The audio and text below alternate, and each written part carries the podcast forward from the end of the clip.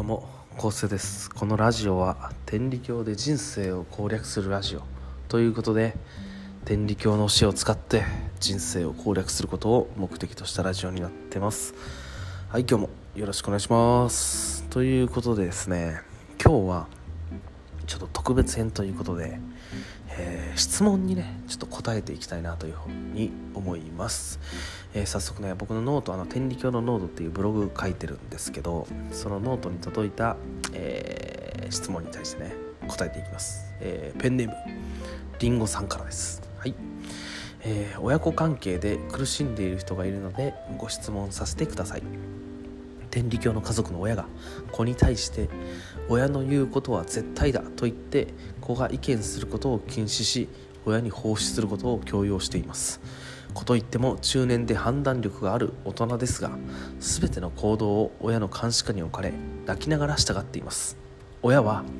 親の望みを叶えないとお前が不幸になるからお前のために言っているんだとあくまで天理教の信仰の上からの言葉だと思います。それでも子は親に自分の思いを伝えることは悪なのでしょうか？ご意見お聞かせいただけると幸いです。っていう質問が届いたんですよね。いやほんとねこの質問来た時、ま、ショックでしたね。未だにこんなこと言ってる人はいるんだっていうね。恐ろしいなと思いました。あすいません。短歌なんで。えーとですねもう本当にですからあのちょっとね今ねもう超酔っ払ってる状態で、えーと、収録してるんでもう痰も絡んでるし咳もすると思うんですけどこれはご了承いただけたらと思います。もう本当にこの質問にちょっと答えたくてラジオで。うんだからちょっと聞いていただけたらね嬉しいですね。でこれね本当に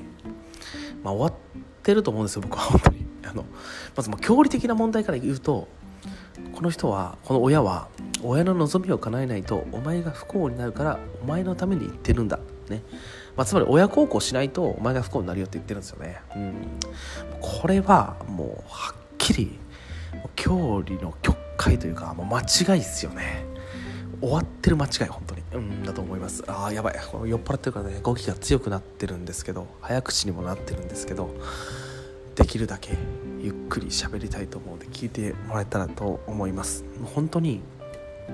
これは間違ってますよね、まあ、そもそも親子関係っていうのは僕らの神様と人間は親子だって言いますよね。神が親で人間が子供だって。でそれはまあ親子関係に神様と人間の関係を例えられてるんですけどだからこの神様と人間の親子関係はそのまま人間の親子関係にこの落とし込むことができるんですよ。うん、って考えた時にですよ、えー、この元の因縁で天理王の御事様親神様は人間が仲良く助け合って陽気暮らしする姿を見て共に楽しみたいって思って人間を作られたわけですよ。これ人間が陽気暮らしする様を見てたから子供が楽しく陽気に暮らすのが先にあるんですよね。神様が私が楽しいから楽しい嬉しいって思うから人間を作ったわけでも私がもうなんか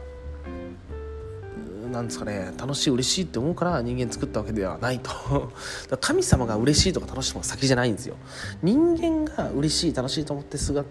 け合う姿を見て神様も嬉しい楽しいって思う子供が嬉しい楽しいって言って過ごす。そして助け合う姿を見て親が嬉しい楽しいって思う。だから子供が幸せになるのが先なんですよね。これが絶対先なんです。だからこの親の言うことを聞かないと不幸になるっていうこの感覚はもう明らかに、順序が違う、うん、うん、間違ってます、えー、だから、えーと、こういうね親孝行しないと不幸になるっていうのは完全に洗脳なんで、えーと、皆さん、えー、お気をつけください、うん、これは本当協力的にも間違ってます、うん、でそしてまあでもそのねそうだからといって、えー、じゃあ解決するわけではないんでじゃ実際どうやって解決すればいいかというか、まあ、どういう対処すればいいかってことをねやっぱ述べないとダメだと思うんで、まあ、そこを答えていくとまず第一にはですねやっぱりこう逃げるっていうことが第一の候補として上がります。それはやっぱりこの環境を変えるってことですよね。起こってくることは神様の手引きなんでもしかしたらその神様の手引きが今いる環境を変えなさいよ嫌でしょっつってだからそこから移動しなさいって言ってくださってるかもしれないじゃないですか。だからまずその可能性を試すってことですよね。試す。で逃げてもし逃げた先で同じような問題が起こってきたらそれは神様があなたの心を変えなさいよって言ってることだからそれは心を変えていく方にシフトしていくってことで、まあ、まずは逃げるってことを試すのがいいと思います、うん、でその上で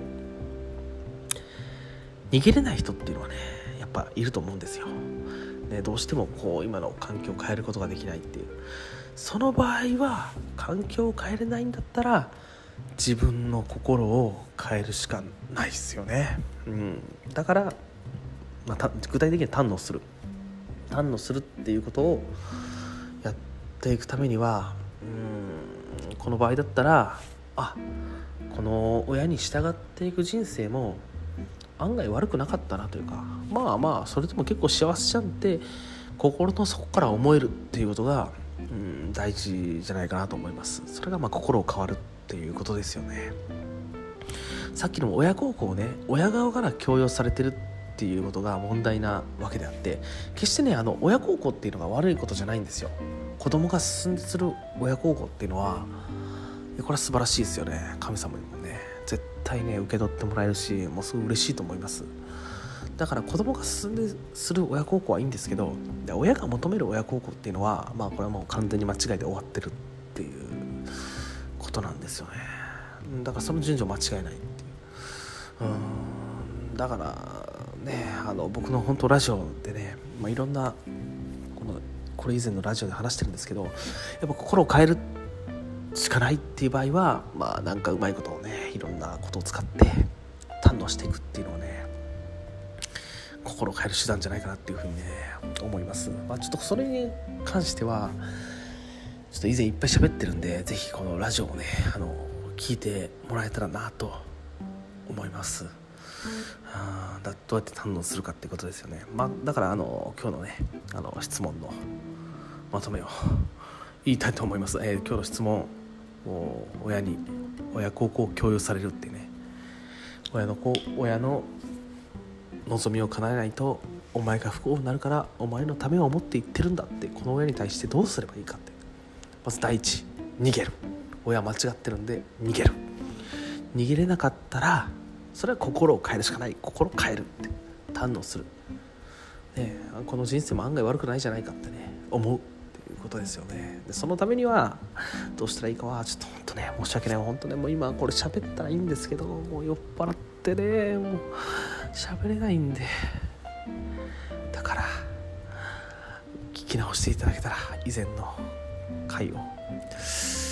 で最近の回でもねあの超実践的堪能っていうのとあと1個前の回でもね堪能について述べてるんで、まあ、そこら辺聞いてもらえたらねいいんじゃないかなって思います、うん、っていうことでそうやってねあの解決していけたら言っていただけたらなとね本当思います、まあ、ちなみにねあの僕、まあ、メッセージでもねこれ返信したんですよ、